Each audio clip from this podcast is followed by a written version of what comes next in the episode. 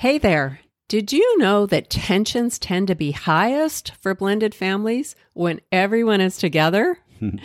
Maybe you've noticed that when you've tried to do something fun with the whole family and it didn't go as well as you'd hoped. If you can relate, maybe you'd like to join us on Thursday, May 16th for an interactive workshop all about navigating the tensions of family time.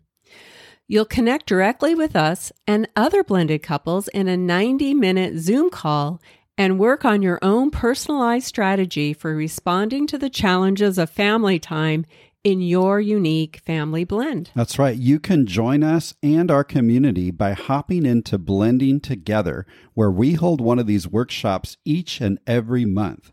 So if you'd like direct interaction with us in the context of a supportive group of other blending couples, then the blending together community is right where you need to be. Mm-hmm. So scroll all the way to the bottom of the show notes for this episode and click the link to check out the details. We would love to meet you on the 16th for our upcoming intentionally blending workshop right inside of the blending together community. Mm-hmm. Now, let's get to the episode.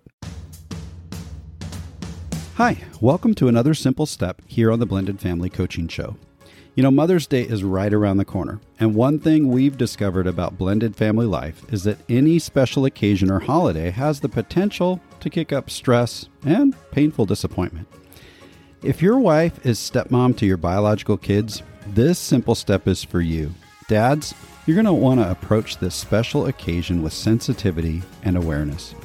Chances are you want your wife to feel loved, supported, and celebrated on Mother's Day even if the kids aren't in a place where they're able to honor or even acknowledge her. So let's explore some practical, powerful insights and strategies to prepare yourself, your wife, and your kids for the upcoming holiday. First, we encourage you to initiate a conversation with your wife. You can open this conversation today before Mother's Day actually arrives and what you'll do is focus on opening up an opportunity for your wife to explore possibilities and express her concerns, emotions, and maybe expectations. Listen with a curiosity mindset and avoid getting defensive of your kids if she shares some pain from previous holiday experiences. Simply listen and affirm how difficult it must be to be in her shoes. Once she's shared and you've been affirming, then you can discuss the possibility of a child being in a loyalty bind. This is a good way to help her consider the tensions that your kids may be struggling with. You can do that in a fact focused way without making excuses for your kids. One suggestion would be to invite your wife to listen to episode 29 with you. That's titled What is a Loyalty Bind and What Can You Do About It? And then talk about what each of you discovered.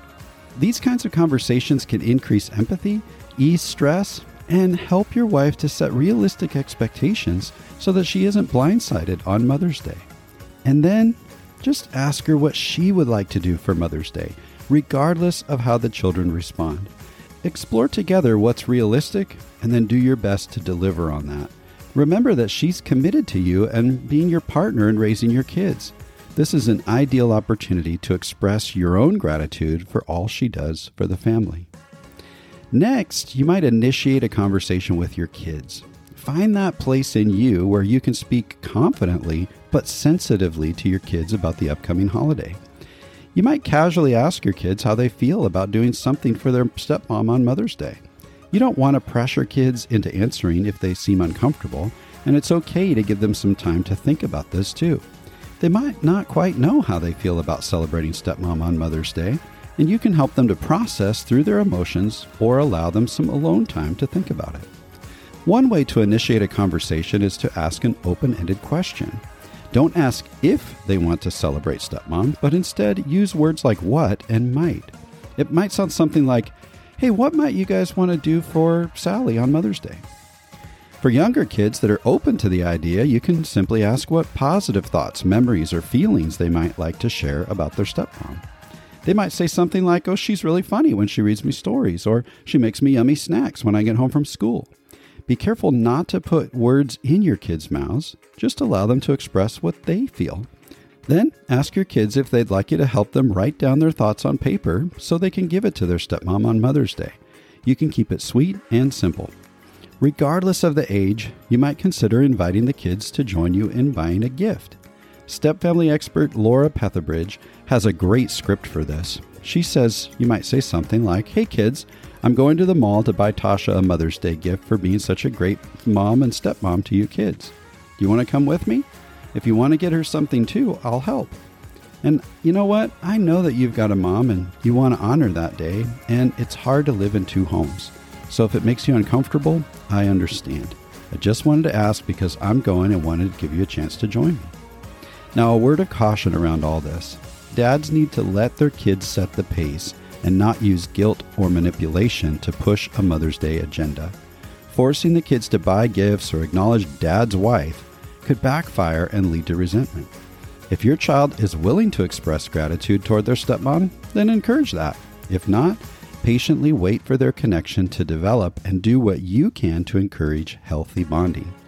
And if you're looking for an easy way to elevate your wife and grow her connection with the kids, go back and check out episode 9. It's called A Surprisingly Simple Strategy for Bonding with Stepkids. This effective strategy is a team effort, and your wife needs you to be engaged and support the bonding process.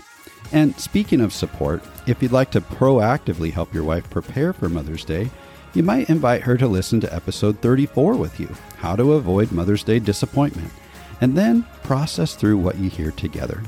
Help your wife explore how she might adjust her expectations, redirect her focus, extend empathy and grace, and practice good self care. And finally, you can choose to celebrate and honor your wife even if your kids are unable to express affection or appreciation toward your wife on Mother's Day. You absolutely can do that. Let your wife know how much you cherish her and express your gratitude for all she does to support the family and care for your kids. And by the way, she needs to hear this regularly, not just on special occasions. And keep in mind that the Sunday following Mother's Day is National Stepmother's Day. So this year in 2023, it's on May 21st. What a great opportunity to possibly start a new tradition to honor and celebrate your wife. And you can certainly do this with or without the children's involvement. So, this week, initiate a conversation with your wife about what she's feeling and what she realistically might like to do. Initiate a conversation with the kids about how they might be willing to participate. And finally, celebrate and honor the stepmom in your family, even if the kids aren't quite ready to acknowledge her themselves. Hey, thanks for joining me today. I hope you have a great week, a wonderful Mother's Day celebration, and we'll see you back here in two weeks for another simple step.